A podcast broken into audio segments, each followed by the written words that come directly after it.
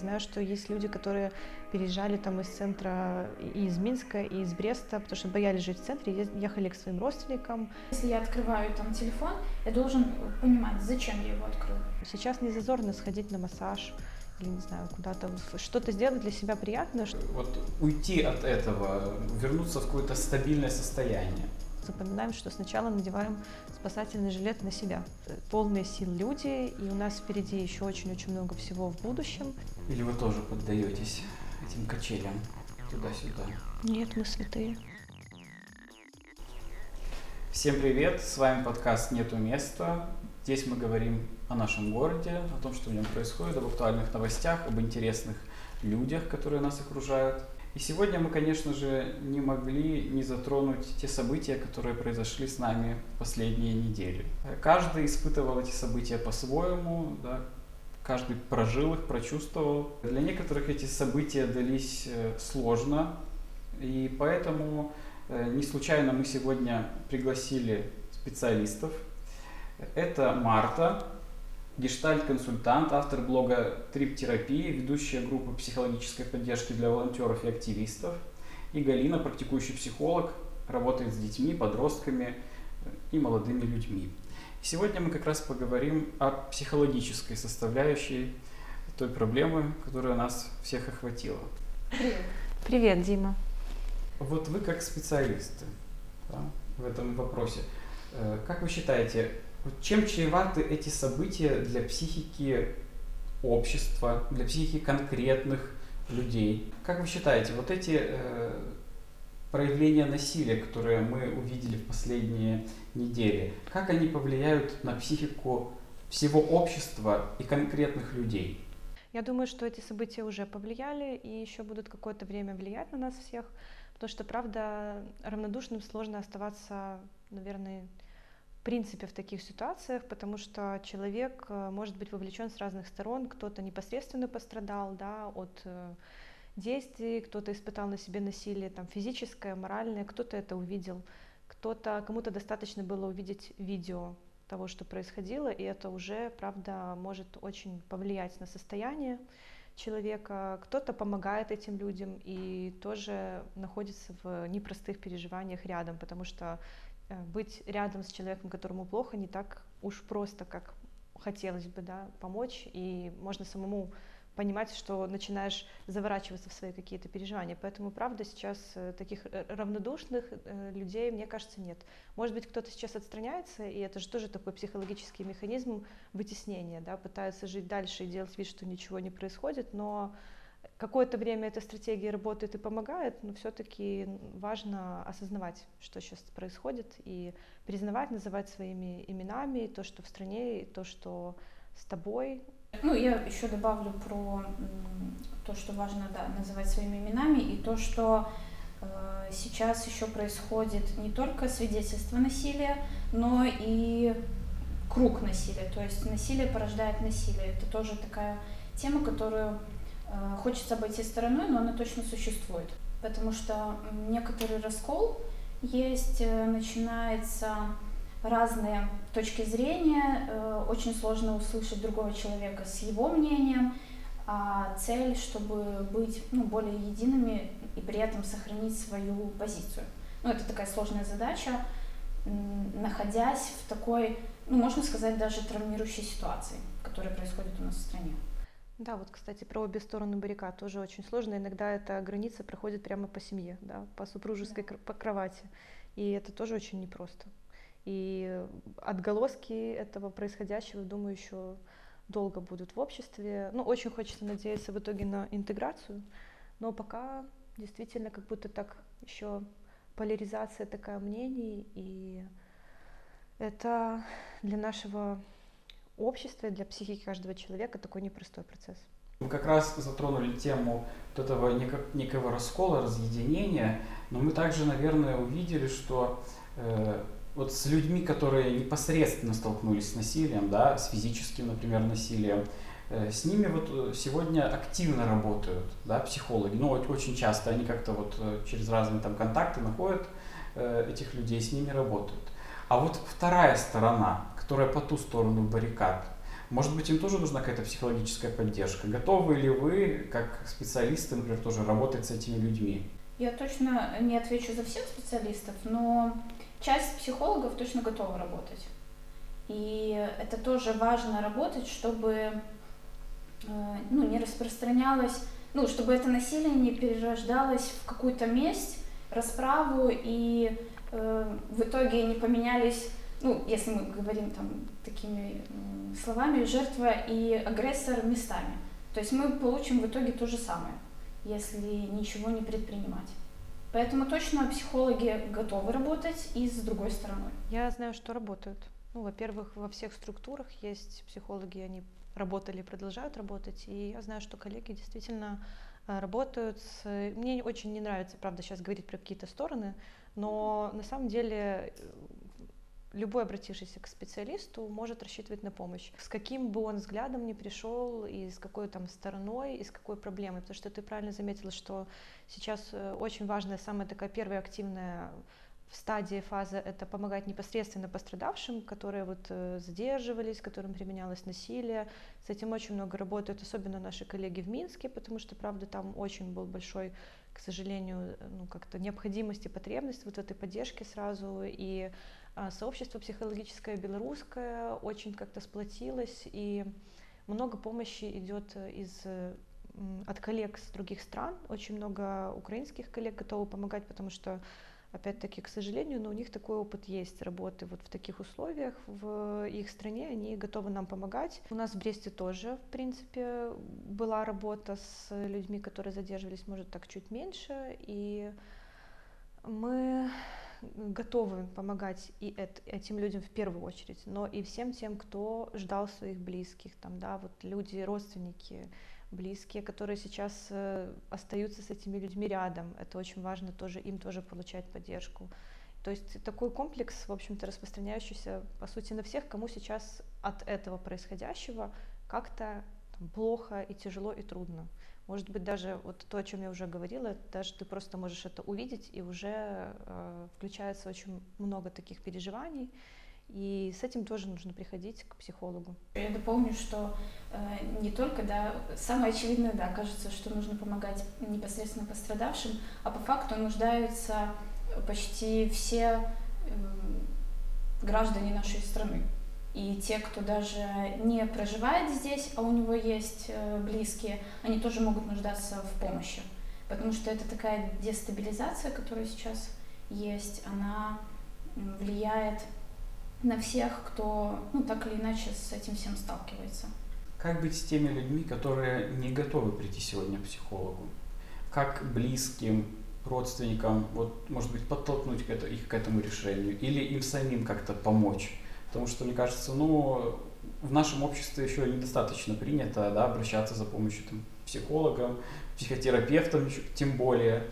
Да, э, поэтому вот как быть в такой ситуации? Ты знаешь, я думаю, что мне как-то близка мысль о том, что если заставлять человека идти за помощью, это уже какое-то повторение насилия вот над ним. То есть прям заставлять своего близкого, конечно, не стоит. Говорить с ним об этом, как-то быть рядом и просто напоминать, что существует такая возможность, что я там видел, я знаю, я слышал, что, ну вот даже сейчас, слушая подкаст, вы уже точно слышите и знаете, что э, есть множество психологов, которые сейчас оказывают помощь бесплатно и можно к ним обращаться, искать контакты там в интернете, в соцсетях, и просто знать о такой возможности, не настаивать. Прямо вот срочно сейчас иди, обратить внимание на себя, это я сейчас для близких рассказываю, может быть, тебе изначально нужна сейчас помощь, и ты первым пойдешь и пример покажешь, и сам как-то больше ресурсов получишь, да, и э, ну, как-то быть рядом в этом месте, и человеку, который если сейчас нас, например, слушает и понимает, что он не готов идти к специалисту, но как-то понимает, что ему как-то не очень, э, ну, мне кажется, что сейчас правда, очень много информации такой, ну, мы думаем об этом поподробнее еще будем говорить, но в интернете очень много информации о том, как сейчас себе помочь. Правда, таких рекомендаций о том, что, как обращать э, внимание на свое там состояние телесное, как себя э, стабилизировать через дыхательные какие-то практики, как заботиться о своем базовых таких потребностях, это еда, тепло, безопасность, вот эти вот все штуки. Иногда кажется, что это ну, какая-то ерунда, что-то там говорят, бла-бла-бла, дыхание. На самом деле это такие базовые основы, которые действительно очень-очень помогают. Думаю, что мы дальше об этом подробнее расскажем. Еще дополню про обращение, что важно рассказать, что это анонимная помощь. Да, то, ну, мало того, что она производится бесплатно, то еще и анонимно, что точно все, что происходит в кабинете у психолога, остается в этом кабинете. Потому что многих еще и это смущает смущает, что будут человека оценивать или как-то э, осуждать, возможно, его действия, э, винить, возможно. Поэтому это тоже важно, ну, если там близкий хочет э, про своего родственника да, поговорить, то ему важно рассказывать вот эти банальные вещи, что э, можно получить помощь, и это ну, будет для тебя полезным. Ну и как Марта уже говорила, что, возможно, это самому близкому нужно в первую очередь помощь, а не э, его родственнику. Если мы все-таки будем говорить про возможности помощи, да, вот расскажите более подробно об этом.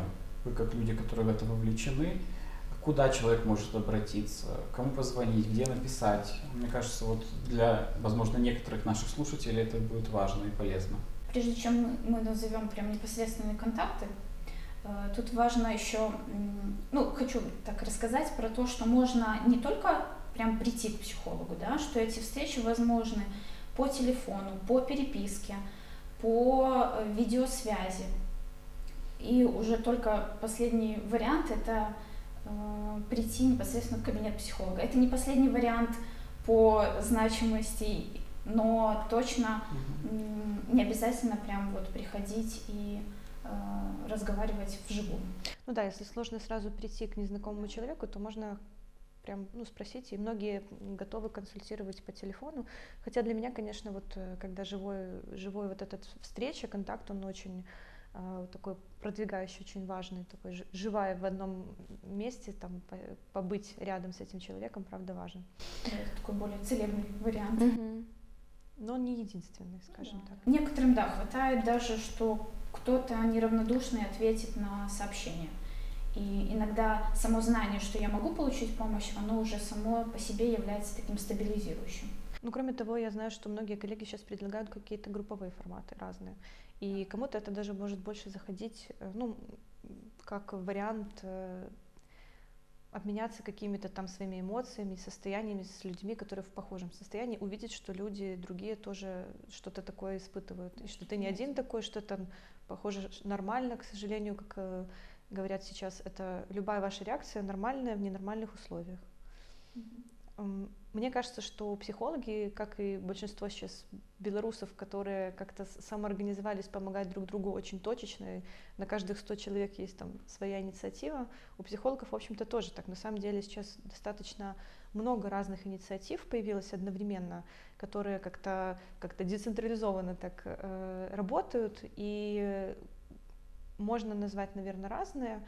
То есть, где вы, вот, если видите где-то информацию, то, в общем-то, можно туда и обращаться, если где-то в вашем поле пространстве есть такая более крупная, наверное, такая, на мой взгляд, наиболее сейчас обширная да, сеть психологической помощи для пострадавших, которая в, объединилась, наверное, несколько сотен психологов по всей э, Беларуси, и можно написать прямо в Телеграме в бот анонимно, да, он называется «Психолог 2020 бот», и там можно подобрать, э, выбрать, там, нужно ли по телефону, нужно ли сегодня, и, в общем-то, предоставиться контакты специалиста.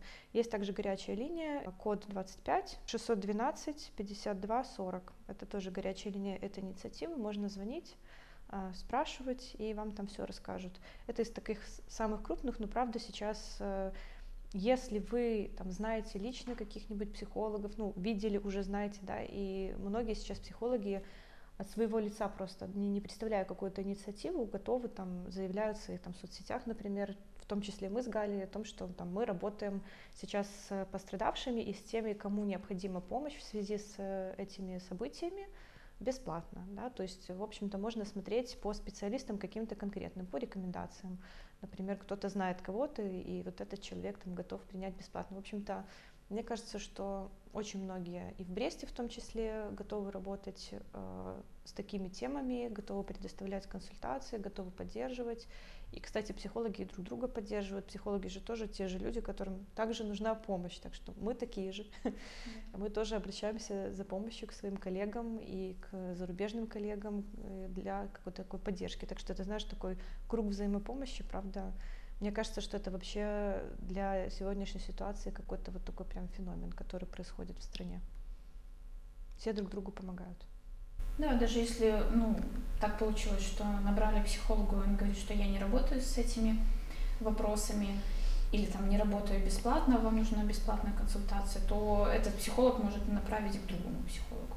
Или, допустим, не все работают со взрослыми или там кто-то не работает с детьми, то тоже коллеги друг другу передают контакты, можно очень быстро и легко найти себе специалиста. Ну вот эта ситуация, она же тоже, наверное, для вас такой профессиональный вызов, потому что э, не каждый наверное, из психологов сталкивался вот с, с такими именно проблемами, да, но мы вообще в стране нашей не сталкивались с, с проблемами такого масштаба, с насилием такого масштаба. Как вы решаете эти вопросы? К кому обращаетесь э, тоже вот за консультациями, за помощью? У меня есть э, дополнительное образование, как работать с психической травмой, и поэтому теоретические знания точно есть.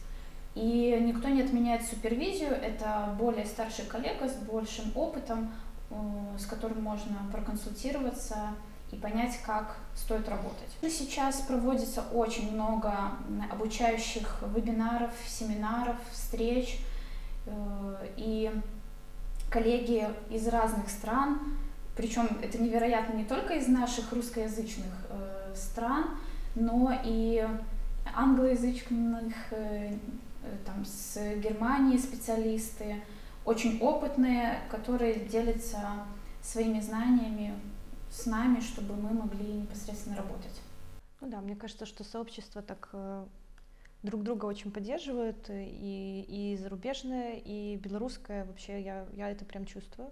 А по поводу зарубежного есть такая, ну, важный такой нюанс, что когда все здесь мы находимся в этом пространстве, мы тоже, в общем-то, в процессе этом, да, и очень важно тогда иметь возможность обратиться к тем, кто вне этого процесса. Поэтому вот, правда, есть супервизия и украинских коллег, и российских коллег, и ну, разных, там и Прибалтика, и те, которые, в общем-то, можно обращаться. На самом деле психологи сейчас очень сильно много коммуницируют между собой и как-то друг друга поддерживают. Оказывается, в Беларуси много психологов. Мне кажется, что да, сейчас прям это такая профессия, как журналисты, которые тоже оказались на передовой там так и психологи, которые как-то тоже очень э, вовлечены, по моим ощущениям, в происходящее именно с такой профессиональной своей точки зрения, то есть это не про какие-то там стороны, а про то, что, правда, про какую-то такую гуманистическую ну, помощь очень важную.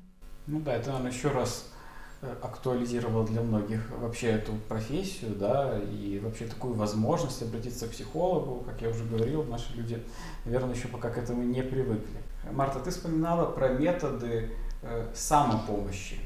В чем они заключаются, да, как помочь самому себе? Ну, во-первых, главное понять, что сильные эмоции и чувства, которые сейчас нахлынули, накатывают периодически, нормальные, нужно их учиться осознавать, не вытеснять, да, понимать, что происходит, и Плакать сейчас нормально, э, злиться сейчас нормально, испытывать тревогу нормально. И позволять себе побыть в этом очень важно. Не вытеснять, не куда-то там не бежать, не пытаться говорить, что со мной все ок, э, и очень сильно максимально сдерживаться до того, как аж прям зажмет все мышцы и станет мигреней, да, болеть голова.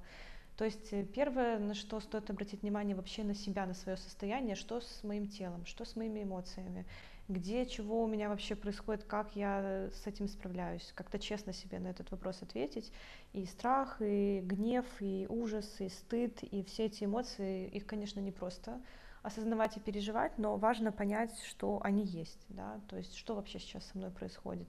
И вот это вот даже признание этих чувств, что сказать себе там или близкому своему человеку, которому доверяешь, что я сейчас боюсь, это уже важный шаг, признание этого, Потому что, правда, пока это чувство не названо, неосознанно, оно управляет больше, да.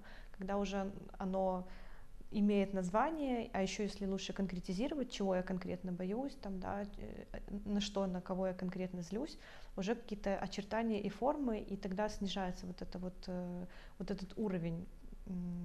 И, конечно, сейчас очень важно искать поддержку. Мы тут говорим, да, про психологическую помощь, но это может быть также э, очень такая поддержка мощная со стороны близких и единомышленников. Сейчас Первое, что я спрашиваю у людей, есть ли с тобой кто-то рядом, может ли с тобой, ты сейчас один э, живешь, можешь ли ты с кем-то все-таки побыть э, совместно, прям вот переехать. Я знаю, что есть люди, которые переезжали там из центра, и из Минска, и из Бреста, потому что боялись жить в центре, ехали к своим родственникам, к своим друзьям, прям жили как в коммунальной квартире каких-то пару дней, потому что ну, нужна вот такая вот общность, и быть рядом с человеком, слышать там, что он здесь есть, его там буквально дыхание, о чем-то говорить, и вообще проговаривать, и, конечно же, очень ну, круто и важно, когда все-таки это единомышленник, с которым ты можешь об этом проговорить, да, в какой-то э, в едином таком ключе, и даже есть такая техника, и, в общем-то, я думаю, можно ее применять. Это когда люди садятся ну, рядом, и ну, когда ты рядом с человеком, прям вот в унисон дышите. Это так очень успокаивает, или можно там даже руку положить на грудь, и прям вот это вот, ну, чувство, что рядом с тобой находится живой человек, он рядом там дышит, и ты тоже здесь есть, ты дышишь, все вот это возвращение в тело э, очень важно. И думаю, что забота о себе сейчас, вот это банальное слово, которое может у кого-то дергаться глаз, забота о себе, что тут такие происходят вообще события, в смысле какое, потом когда-нибудь о себе позабочусь. Просто сейчас реально очень высокая вероятность, и вот я консультировала людей, которые сильно вовлечены как волонтеры, вероятность просто себя исчерпать очень быстро, и тоже из разных там переживаний кто-то так справляется, правда. То есть я хочу быть полезным, это очень круто, что так конструктивно направляется и тревога своя, и страх, и человек очень много делает, очень помогает, но может забывать про себя, и тогда очень быстро может выгореть, и закончатся ресурсы. И тогда важно все-таки прям возвращаться к себе и стараться ощутить, насколько я устал. Может быть, все-таки три часа э, поспать семь дней подряд это ну, нехорошо, и мне уже нехорошо. Потому что, правда, восполнить этот ресурс телесный. Все начинается с, ну, с базы, с тела, да. И если ты даже пошел к психологу, там нашел какую-то поддержку, но при этом ты не ешь, не спишь и вообще уже забыл последний раз, когда, не знаю, там принимал теплую ванну, то тут сложно что-то сделать даже психологу. То есть нужно возвращаться к банальным физическим вот этим состояниям, безопасность а, физическая, максимально как-то обеспечивать себя, еда, вода, какое-то такое ну, телесное, да, ощущения какие-то приятные для себя. Ну, правда, там сейчас не зазорно сходить на массаж или, не знаю, куда-то, что-то сделать для себя приятное, что вообще вернет ресурс, потому что очень много ресурса уходит на то, чтобы перерабатывать все эти эмоции. Еще скажу, очень многие люди отказывают себе в отпуске. Ну, потому что такая ситуация, лучше я схожу, лучше я не поеду, а как это будет выглядеть, я буду отдыхать, а вся страна тут страдает и э, что-то предпринимает, а я буду прохлаждаться там у моря на солнышке. И важно, если есть возможность ехать, то ехать. Ну, потому что приехавший человек с отпуска, ну, неважно, как это будет, э, он его проводить, это у каждого свой э, какой-то способ, но это даст очень много ресурсов как раз на то, что человек потом может быть полезным, может что-то предпринимать и что-то делать. Иначе, вот как Марта говорила, очень легко исчерпать себя и вообще выгореть. И это касается и психологов тоже. Как понять, что ты не можешь сам справиться с этой проблемой, что тебе необходимо обратиться к специалисту? Как понять? Как понять, Галя? Например, э, вот использовались техники самопомощи, э, не знаю, медитация, э, дыхательные техники, рисуночные техники. В общем, все техники, которые нагуглили, и они не работают, легче не становится, возможно, становится хуже. Или те рекомендации, которые дают близкие люди, там, не знаю, какие прочитали, попробовали, что-то не срабатывает – все равно плохо, это уже ну, точно э, сигнализирует о том, что пора обратиться к специалисту, ну, чтобы найти именно тот способ, который поможет конкретно этому человеку. Потому что, правда, эм, техники помощи, они бывают разные. Иногда, допустим, техника высвобождения эмоций, она может усугубить ситуацию, а другому человеку такая же техника будет помогать, и он тогда ну, выйдет на ресурс. А это заметить самостоятельно бывает, правда, очень сложно, и для этого тоже нужен специалист. Я бы еще рекомендовала просто послушать людей вокруг. Если вам уже начинают прям говорить, что слушай, что-то с тобой не так, какой-то ты совсем другой. Ну, это важно прислушаться и как-то сейчас, мне кажется, вот я уже говорила про заботу о себе, я люблю повторять фразу, что если каждый человек позаботится о себе, то заботой будет окружен весь мир. И вот сегодня это важно. И, конечно же, никто не заставит, никто сейчас там ну, нету цели как-то прям переубеждать, что давайте. Э, важно просто осознать, что вот сейчас очень ответственность свою за себя важно взять в свои руки. И это не менее важно, чем брать ответственность там за страну. Потому что стране нужны живые, полные сил люди, и у нас впереди еще очень-очень много всего в будущем. И как-то сейчас впасть полностью в такую травматичную воронку и ну, как-то все оставить здесь, это как-то так, ну, мне кажется, грустным таким, и все-таки хочется верить в то, что все происходящее ну, в будущем будет иметь какие-то классные результаты, да, и, кстати, из того, что вот я знаю, что если человек не получил помощь, вот этот первичный э, момент, и остался сам наедине с э, своими травмирующими э, переживаниями, тогда у него ну, достаточно высокие могут быть шансы, что в последующем у него там разовьется вот посттравматическое стрессовое расстройство и так далее. Но если он не был один, если он все-таки разделил это с кем-то, получил эту первичную помощь там от близких либо от специалиста, то на самом деле вот тот ПТСР, который, я думаю, многие уже слышали эту аббревиатуру и, может быть, пугаются, он буквально там по разным данным у 10% может развиться. То есть это не такие, ну то есть вот эти вот отдаленные последствия вот этой травмы, то, с чего мы начинали, да, что будет с психикой там людей, действительно они э, будут, естественно, такая, я бы сказала, это национальная такая, не знаю, травма, кризис, да, это не может пройти мимо, но если именно сейчас что-то с этим делать, не отрицать, не вытеснять и обращаться за помощью, то Вообще любой такой травматичный опыт может стать очень большим ресурсом в жизни человека, если он переработан. Ну, вот это вот классическое, что там не убивают, то делает сильнее. Это, в принципе, громкое слово, но суть очень такая правильная, да, то есть травма на самом деле э, как психическая, как вот то, что сейчас происходит, это, конечно, все очень тяжело и неприятно проживается, но если а, это прорабатывается, принимается как опыт э, в жизни да, каждого человека и в жизни нации, то это очень мощный такой ресурс на будущее. Да, я э, дополню, что мы часто фигурируем такими э, понятиями, как травма, стресс, посттравматическое стрессовое расстройство, чтобы было понятно, что травма, какое-то событие не всегда приводит к травме, что мы можем путать травму с острой реакцией на стресс. Острая реакция на стресс чем отличается от травмы? Когда не хватает ресурсов, про которые мы, собственно, и говорим, поддержки, когда психика не способна переработать переживания, они хронифицируются и приводят к травматизации. Если же ресурсов достаточно, а как раз-таки вот в первые дни после события, в первые часы после события, если будет достаточно ресурсов, то очень большие шансы, что это останется просто сильным стрессом. И как раз-таки это приведет к новому опыту, к новым ресурсам и мобилизации организма. А если же этого не хватает, это может привести э, к травме. Если в последующем тоже ничего с этим не делать, то как раз-таки будет потихонечку развиваться ну, такое отсроченная отсроченная реакция на травму в виде развивающегося расстройства, ну, вот этого ПТСР, о котором мы говорим. Вот мы все с вами в последние недели находимся вот в таком потоке огромной информации, да, который постоянно сменяется. Причем эта информация очень разной эмоциональной направленности, и, соответственно, и наше эмоциональное состояние тоже постоянно меняется. Вот такие качели, да, ну, там, скажем так, у многих активистов вот сегодня у нас победа, завтра э, настроение поражения. Как вот этого из, избегать, да, как э, вот уйти от этого, вернуться в какое-то стабильное состояние? но точно спрашивать самого себя, для чего я сейчас читаю ту или иную новость.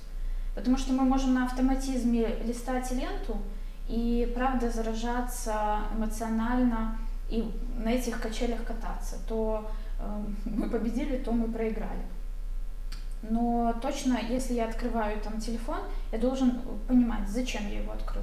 Да, чтобы узнать какую-то конкретную новость или э, посидеть, посмотреть э, какой-то видеоклип, чтобы поплакать, мне от этого легче становится, или заразиться какой-то надеждой. Потому что, правда, очень новостных лент, э, там, источников их много, они, правда, э, кто-то транслирует просто все подряд, и тогда в этих новостных порталах, как их назвать, каналах э, очень легко расшататься. Да, либо я целенаправленно захожу и там смотрю только конкретную новость, либо э, ставить себе ограничения, что я сейчас вот там буквально по будильнику посмотрел ровно столько, выключил и потом сделал что-то приятное для себя, ну, чтобы скомпенсировать, например, если прочитал что-то неприятное, а чего сейчас очень много, да, чтобы ну, стремиться к этому балансу. Как вы лично с этим справляетесь? Вот про это, например, можно рассказать. Или вы тоже поддаетесь этим качелям туда-сюда? Нет, мы святые. Ну, может быть, вы уже достигли такого уровня, да, что...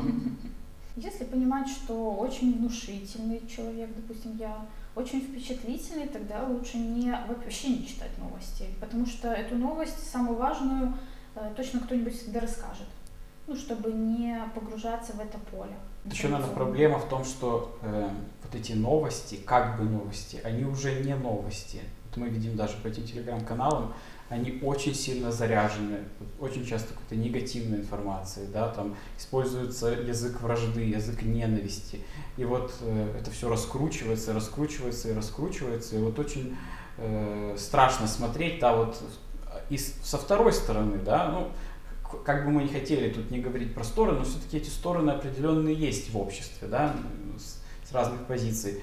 Там тоже вот этот идет потихонечку нарастает эта агрессия какая-то э, в ответ, да, и вот как нам потом опять сойтись всем и жить вместе, вот это для нас такая будет большая проблема.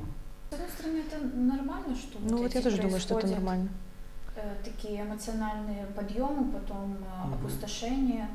Но важно вот в эти периоды, ну, все-таки как-то соединять, в, гасить немножко Э, такую эйфорию и выбираться из такой, ну, такого депрессивного фона.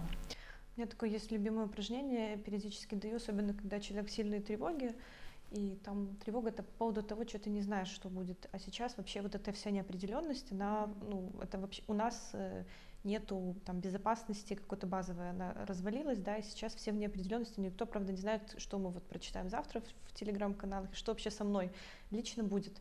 И ну, очень сложно находиться в этой неопределенности. И тогда я прошу, там есть такая элементарная техника, придумать самый-самый негативный исход, ну вот самое максимальное, что самое худшее может фантазия придумать, и самый позитивный. Вот, вот эти два продумать варианта, ну, по какому-нибудь конкретному там событию, либо в целом, да, по себе, либо по стране, либо там по миру. И потом, э, во-первых, вот эти полярности увидеть, а во-вторых, осознать, что чаще всего по теории вероятности происходит что-то среднее. Вот не будет крайнего варианта лучшего и крайнего варианта худшего, но вот что-то среднее между этим будет. Но тут важно увидеть, что есть там такие варианты, и есть еще на самом деле большое количество там между ними.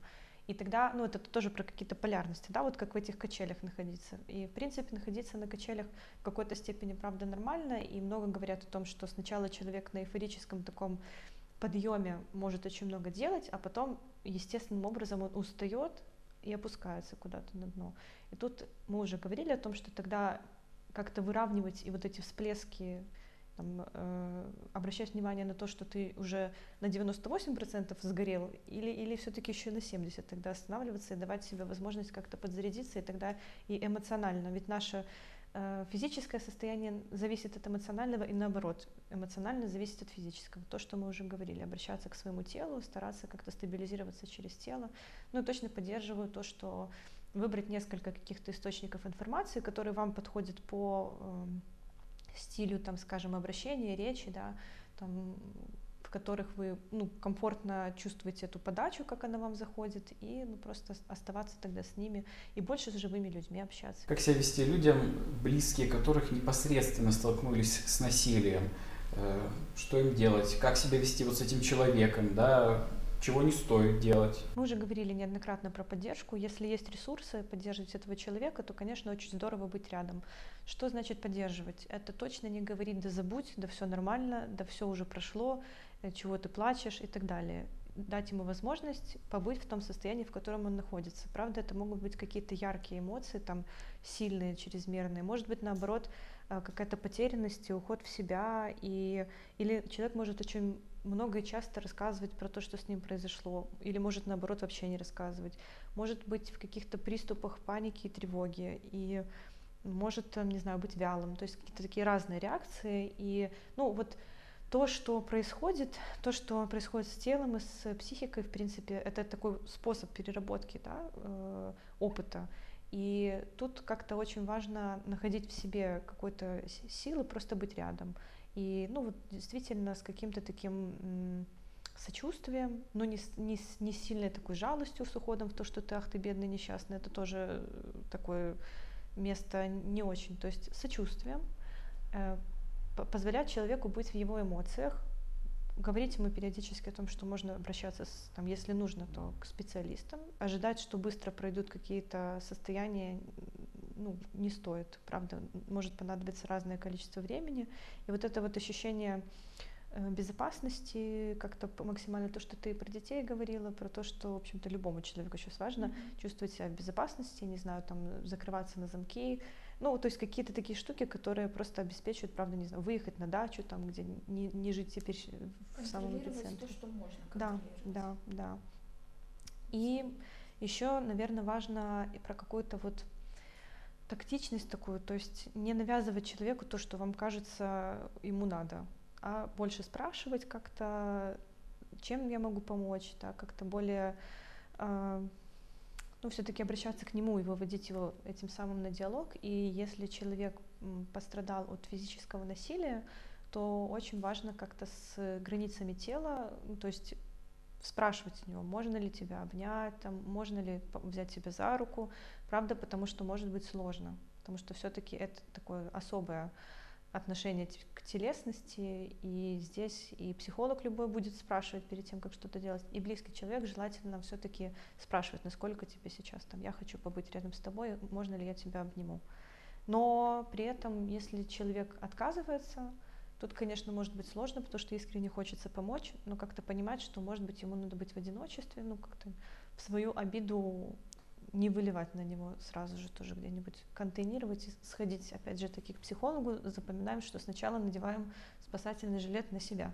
Еще такой один момент, что когда человек в таком остром шоковом состоянии, допустим, находится, э, тут важно понимать, способен ли я э, рядом находиться более-менее спокойствие, потому что этот человек как раз-таки нуждается в каком-то таком, э, ну, то, что мы называем заземлении, в стабильности, в гармонии. Ну, то есть, когда чрезмерные какие-то аффекты происходят, то важно даже не расспрашивать, не э, как-то вытягивать эту информацию, а просто быть рядом. И иногда этого даже достаточно. Потому что как только начинает из тревоги человек, который хочет помочь, суетиться, это, как правило, даже усугубляет состояние. С какими переживаниями к вам приходят люди? Я думаю, сейчас есть несколько таких самых ярких переживаний. Очень много злости, агрессии, ярости, ненависти. А, многие люди, которые по жизни еще не признают себе такие чувства, приходят за бессилием, потому что им сложно признать, что они на самом деле там ненавидят и в ярости. Ну, это такой, как э, второй слой вот того, да. Поэтому есть те, кто приходит с бессилием, кто чувствует, что ничего не может сделать. Есть те, кто приходит с каким-то огромным количеством агрессии. Есть люди, которые приходят, правда, с очень сильным страхом, ужасом, тревогой, э, не, ну, с которыми сложно справиться, потому что это вопросы такой безопасности, начиная от физической, они, наверное, пожалуй, одни из самых таких вызывающих большой эмоциональный, вот это именно со, со страхом связанные все эмоции, когда моя безопасность физическая, моих близких, да. Тогда очень много страха, ужаса. Если эти чувства не осознаются, часто еще приходят с симптомами какими-то. Потому что очень здорово, если человек осознает, что он боится или там он злится. А если это не осознается, ну, как бы в теле э, хоронятся эти эмоции, и тогда мы можем работать с симптомами головокружения. Люди говорят про то, что у них снижается концентрация внимания, про то, что страдает в первую очередь сон, аппетит, э, снятся ночные кошмары, это касается детей и взрослых. Приходят люди э, с тем, что разные позиции, разные политические взгляды в одной семье, как ты говорила, да, что идет раскол по постели, такие вот, я сейчас вспомнила, что точно такие люди обращаются тоже.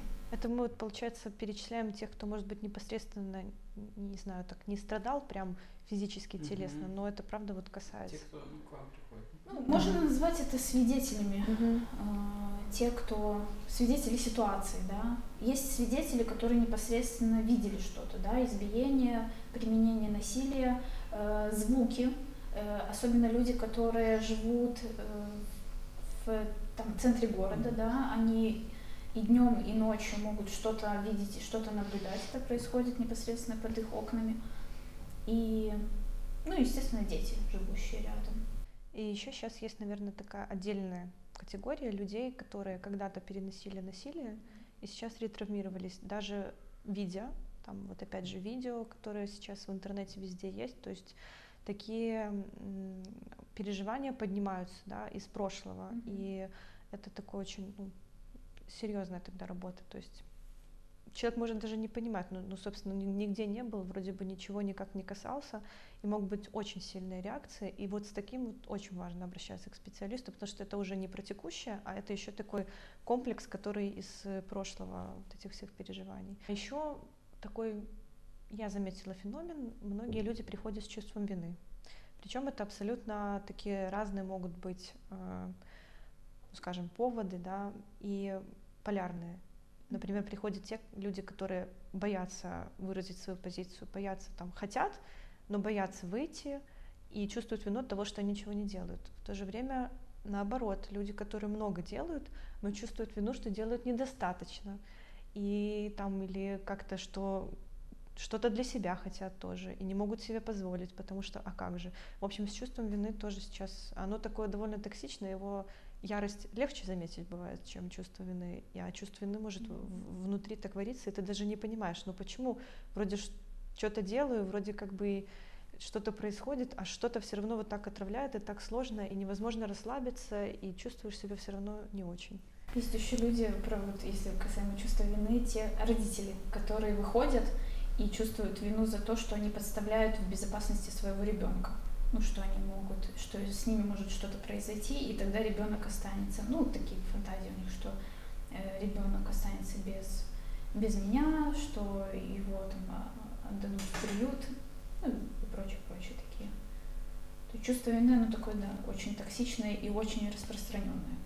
Да, я тоже знаю случай, когда люди специально, например, оставляют кого-то из своих там близких, родных дома, для того, чтобы они в случае чего потом могли да, там, заниматься вот всеми вопросами, которые могут возникнуть, да, если там что-то произойдет. Да, вот это, наверное, то, что ну, каждый думает об этом, да, таких воз... возможностей каких-то плохих сценариев. Ты вот приводишь пример, это такое вполне рациональное обхождение с этим моментом, да, и вообще все то, что мы сейчас перечислили, почему с этим приходит, что можно с этим делать мы разбираем, где вот ответственность реальная у человека, что он конкретно может сейчас сделать, ну, если касаться там чувства вины, да, то есть очень часто человек э, фантазирует или как-то подсознательно, бессознательно думает, что его ответственность очень огромная, что там он практически самый, э, ну не знаю, там краеугольный камень происходящего, ну ему так легче переживать, потому что ему он в таком случае не сталкивается с бессилием. А бессилие очень часто сложнее пережить, чем чувство вины. У нас вообще э, наше общество такое с, с виной еще как-то более-менее привыкло жить, а вот ну, получается бессилие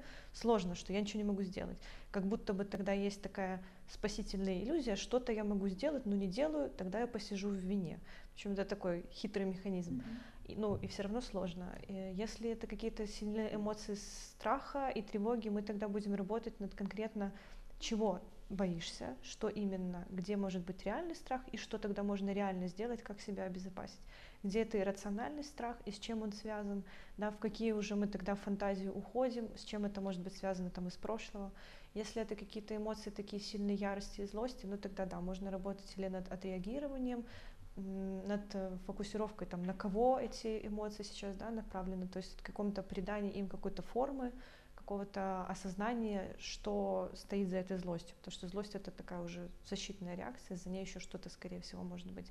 То есть, ну, со всем этим вот в кабинете психолога потихоньку разбираемся в таком безопасном пространстве, где есть человек, который поддержит, который точно не будет сейчас обесценивать, не будет как-то оценивать, не будет говорить, что ты должен, не должен, не будет спорить с тобой о твоих политических взглядах, который ну, готов побыть рядом, э, начиная от физического, да, там поддержать за руку, и это важно, но заканчивая тем, чтобы помочь человеку разобраться в том вообще, что там внутри него происходит, что там поднимается, такой вот этот вот комок, который не, не всегда возможно обозвать словами, попробовать обозвать словами или просто выплюнуть его, короче, какие-то найти способы для того, чтобы уйти из этого кабинета, ну, в каком-то большем ресурсе. Еще люди говорят про одиночество. Тоже сталкивалась с этим, что особенно те, у кого не сходятся взгляды, у них нет поддержки со стороны близких, то они тоже могут погружаться в какие-то такие состояния э, того же бессилия, ненужности и еще припорошены каким-нибудь там даже ненавистью к самому себе, которая не развернута вовне, куда, собственно, скорее всего, э, направлена, а направлена на себя. Ну и суицидальные мысли тоже имеют место быть. Вот, э, наверное, из поля зрения могли выпасть э, вот такие группы, да, как дети, подростки, которые тоже вот это переживают, да, возможно, они не вовлечены непосредственно во все э, события связанные, да, но они слышат, они видят, возможно, даже вот уже были какие-то там свидетельства, что они уже в играх это используют, да, там один играет ОМОНовца, второй протестующего, то есть это уже тоже э, накладывает отпечаток э, на их состояние. Да? Как работать вот с, с ними, с детьми, с подростками? Точно дети вовлечены в это просто в разной степени. Кто-то из детей Э, непосредственно может быть э, свидетелем, кто-то что-то об этом слышит, кому-то передают другие дети, которые что-то об этом слышали. Очень редко удается родителям как-то совсем оградить детей от этой информации. Было бы классно, чтобы особенно маленьких детей максимально не вовлекать в эти все Э, вопросы, обсуждения, но иногда это невозможно, и иногда ребенок получает эту информацию откуда-то извне, допустим, не из своей семьи, а в том же детском саду. И дети, вы правы в том, что они играют в игры, и это на самом деле очень классный способ э, пережить ситуацию, потому что дети, мы, ну, я с детьми, я учитываю, что я детский психолог, да, я с детьми не работаю вот как со взрослыми, в разговоре, да, все вопросы решаются в основном через игру, через проживание э, в творческих каких-то способах, через рисунок, лепку и так далее. Поэтому, с одной стороны, это здорово, что дети играют, с другой стороны, это печально наблюдать, потому что ну, даже до детей это уже все дошло. Хорошо, как родителям помочь своим детям? Да? Как, э, ну, вы уже говорили, то, что, возможно, следует их по максимуму оградить от этого, но оградить невозможно, потому что дети находятся в социуме, они со всеми взаимодействуют и тоже э, находятся в этой ситуации. Э, ну, какие-то ваши рекомендации? В первую очередь родитель должен создать э, ситуацию безопасности для своего ребенка как бы то ни было, э, ограждением от информации, физическим ограждением, да, точно Э, особенно подростков это касается, им стоит объяснять э, последствия, если они будут участвовать в каких-то мероприятиях, учитывая, что они несовершеннолетние, и, допустим, если мы берем политические вопросы, они не имели права голосовать, но они очень яро отстаивают свою точку зрения, и точно подростки попадали и под задержание, и непосредственно сталкивались с этой несправедливостью. Но учитывая, что эта психика еще развивающаяся, не окрепшая, э, с родителями, ну, что могут делать родители, это проводить вот эти беседы и раскладывать по полочкам вообще, что происходит, и какие будут последствия, если ты, ну, если ребенок будет участвовать в каких-то, ну, тех же митингах, тех же, если он будет ходить э, ночью по дворам, ну, к, к чему это может привести. Понятно, что мы не можем полностью ограничить подростка, и, но важно донести ему всю картину, что на самом деле происходит. Э, чтобы, причем так объяснить, чтобы не вызвать у ребенка эм, такую сильную эмоцию, ни позитивную, ни негативную, чтобы эти эмоции не заставили его действовать ну, как-то очень радикально. Как родителям понять, что э, да, их дети вот как-то тяжело переносят всю эту информацию, все эти события? Что может об этом свидетельствовать? Если дети играют в игры, э, в этом нет ничего страшного, просто наблюдать. Если, допустим, ребенок, кроме игры в преступников и э, мирных жителей или там в милицию, ОМОН и народ, если они не могут играть в какую-то другую игру, в которую они привычно играли, это уже знак, что ребенок застрял в этой ситуации. Это уже причина обратиться к детскому психологу. Если дети резко изменили свое поведение. Например, до этого был активный ребенок, жизнерадостный, веселый, и тут начал закрываться в комнате, возможно, плакать, возможно, просто какой-то стал поникший, это тоже сигнал к тому, что с ребенком что-то происходит. Не факт, что из-за этой ситуации, но точно стоит обратить на это внимание. Э, ночные кошмары, э, вопросы с аппетитом, с интересами – это все свидетельствует о том, что что-то происходит. Мне кажется, нам всем сейчас нужно просто выдохнуть, немножко успокоиться, да, вот отойти от этого всего информационного накала, который есть, и все-таки подумать обо всем, что происходит, осознать это для себя и в дальнейшем предпринять какие-то действия, да, потому что э, жизнь не заканчивается, ничего не заканчивается, э, все там, все события, да, развиваются, продолжаются, но у нас тоже есть жизнь наша, и мы тоже должны как-то вот э, попытаться э, вот в этих всех условиях сохранить какое-то душевное равновесие и какую-то найти гармонию внутри себя. Несмотря на то, что мы говорим про то, что какие могут быть последствия, точно жизнь продолжается, точно наша нервная система, наш организм способен это все проживать, переживать и возвращаться к нормальному э, существованию, и можно этому способствовать. Да, находить сейчас какие-то опоры, ресурсы, заботиться о себе, замечать себя, замечать что-то хорошее каждый день. Это хороший навык, такой тренажер.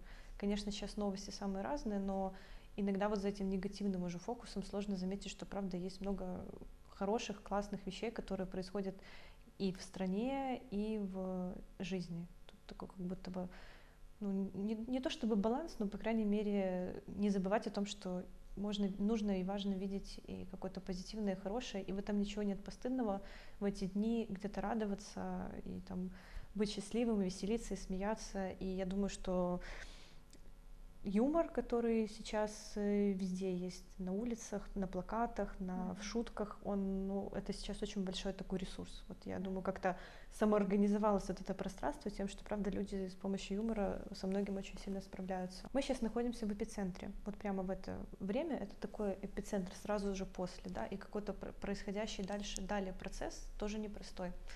И психика своими ресурсами справляется с этим опытом, там его перерабатывают на протяжении примерно там трех месяцев. Вот если после трех месяцев еще какие-то остаются какие-то явные вот сдвиги в поведении, как-то ведешь себя не так, как обычно, и не, ну, не вернулся к какому-то более такому привычному способу, если остаются какие-то сложные-сложные переживания, тогда важно уже работать прям со специалистом, там, психотерапевтом, возможно, может быть, гипотетически подключать какие-то медикаменты.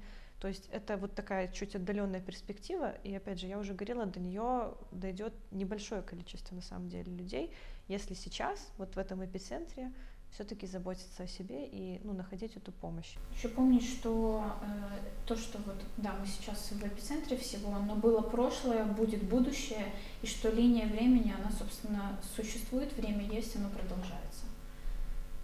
Ну и как-то можно что-то планировать, не очень далекое, но какие-то планы строить, которые точно можно уже реализовывать сейчас, чтобы не выбивалась почва из-под ног. И на этой позитивной ноте, как говорит классик белорусских подкастов Сергей Чалый. Мы заканчиваем наш выпуск. Э, надеюсь, что он был полезен для вас и что вы будете не бояться обращаться э, к психологам, к специалистам, и они обязательно вам помогут. Э, в описании к нашему подкасту вы найдете ссылки на профили Марты и Галины. Обращайтесь. Также мы призываем вас подписываться на наш подкаст на разных платформах, ставить лайки, сердечки, э, писать свои комментарии, обратную связь. Мы всегда очень рады этому и будем готовы слушать ваше мнение. Это был подкаст «Нету места» от команды Дедича. До новых встреч! thank you